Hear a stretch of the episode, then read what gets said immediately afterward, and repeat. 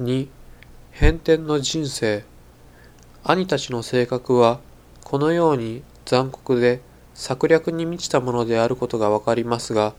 創世記にはヨセフは素直な若者で兄弟たちとも張り合うこともなく姿も精神も優れた人であったと記されていますしどんな人に対しても悪を図ることのない人として描かれています。しかしこの世ではこの純真さ心の美しさがあだとなることもあります。このために彼は次々と災難に巻き込まれていくのです。エジプトに奴隷として売られたヨセフはエジプトの役人に仕えることになります。このような運命の変転の中でヨセフは少しも兄弟たちを恨むこともせず誠実に主人に仕え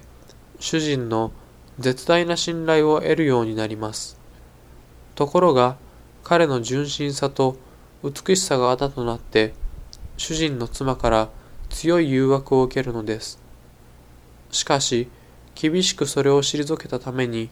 反対に主人の妻から彼が誘惑したと濡れ衣を着せられて投獄されてしまいます。彼は自分の見た夢とは全く違った運命に動かされるのを知っていながらそのように自分を陥れた主人夫婦を恨まずひたすら神を信じてその誠実さを獄中でも示して人々から信頼を得るのです。彼にとっては逆境は自分を磨く絶好の場であったのです。いつの間にか囚人の彼は極夜版の信頼を得て極夜版の代わりを務めるまでになっていたのです。